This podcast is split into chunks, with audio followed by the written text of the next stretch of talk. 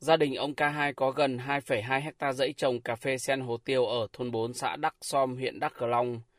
Theo ông K2, đất này do người bác ruột khai hoang từ giữa những năm 1980, sau đó nhượng lại cho gia đình vào năm 1994. Đến năm 2017, đất được cấp chứng nhận quyền sử dụng. Giấy chứng nhận đã được gia đình thế chấp ngân hàng. Nay nhận được thông báo của chính quyền về thu hồi giấy chứng nhận quyền sử dụng đất, ông K2 rất lo lắng nhưng cũng không biết phải làm thế nào. Đầu tiên là địa chính xã cũng có mời ờ, là làm hồ sơ để cấp sổ đỏ, là họ tập trung về ở cái hội trường ủy ban xã Đắc Som sau đó ờ, bên ủy ban kết hợp với địa chính, họ hỏi từng lô một, ví dụ như lô của tôi giáp với ai với ai, sau này là không tranh chấp nữa, là được cấp sổ đỏ. Bây giờ nhà nước mà thu hồi thì cái bia đỏ đó là đã cắm ngân hàng 300 triệu rồi vì chưa có tiền lợi.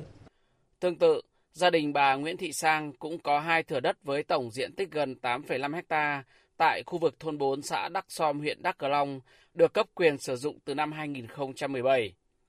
Theo anh Lê Minh Cà Na, con trai bà Sang, khi mua đất và khi làm thủ tục xin cấp chứng nhận quyền sử dụng đất, không có ý kiến nào nói rằng đất này không hợp pháp và gia đình đã thuận lợi thế chấp ngân hàng vay gần 4,5 tỷ đồng.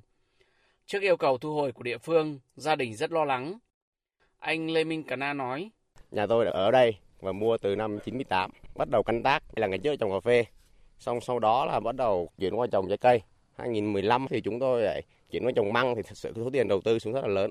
Bây giờ nói thật sự công sức với tiền đầu tư xuống bây giờ hiện tại chắc phải 20 tỷ đó. Gia đình cũng có tiếp nhận được cái thông tin đó từ những cái cán bộ xã huyện gửi về để mà thông báo là thu hồi sổ đỏ. Thì thật sự thì bây giờ bảo là nhà nước thu lại sổ đỏ về thật sự cũng không có được. Theo kết luận số 140 của Thanh tra tỉnh Đắk Nông, ở xã đắk Som, huyện Đắk Cờ Long có 65 giấy chứng nhận quyền sử dụng đất phải thu hồi. Lý do, đất này đã được Ủy ban Nhân dân tỉnh Đắk Lắc cũ giao cho Viện Khoa học Lâm nghiệp Nam Trung Bộ và Tây Nguyên từ năm 2003 thuộc quy hoạch ba loại rừng. Hiện tại, Ủy ban Nhân dân huyện Đắk Cờ Long và xã Đắk Som đã thông báo đến các hộ dân yêu cầu các hộ phải nộp lại chứng nhận quyền sử dụng đất. Nếu không nộp, huyện sẽ đơn phương hủy giá trị pháp lý của các giấy này.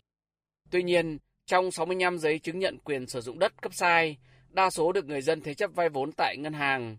Một số ít được sang nhượng cho chủ mới. Nếu Ủy ban Nhân dân huyện Đắk Cờ Long đơn phương hủy giá trị của giấy chứng nhận, sẽ gây hậu quả pháp lý và kinh tế không nhỏ. Theo ông Nguyễn Hồ Hữu, Phó Giám đốc Ngân hàng Nhà nước chi nhánh tỉnh Đắk Nông, các ngành chức năng tỉnh Đắk Nông cần phải làm rõ đối tượng chịu trách nhiệm khi cấp đất sai quy định, xác định hậu quả xảy ra cùng biện pháp khắc phục thì việc thu hồi đất mới có thể được tiến hành thuận lợi.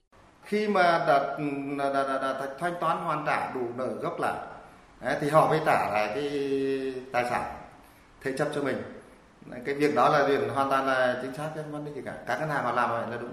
Cái thông tư 39 thôi còn cái việc cấp bia đỏ sai này thì về chính quyền địa phương thì họ có những cái vấn đề xử lý rồi Đấy, còn cái chỗ đó sau này mà muốn tháo gỡ thì có sự phối hợp liên quan tới nhiều cái vấn đề của luật đất đai hoặc là các cái quy định của ngân hàng. Hậu quả việc cấp sai 65 giấy chứng nhận quyền sử dụng đất tại xã Đắc Som đang đẩy nhiều hộ dân vào tình cảnh khó khăn. Việc thu hồi các giấy chứng nhận quyền sử dụng đất này cũng khó thực hiện. Những thông tin liên quan đến vụ việc sẽ được đề cập trong bài tiếp theo.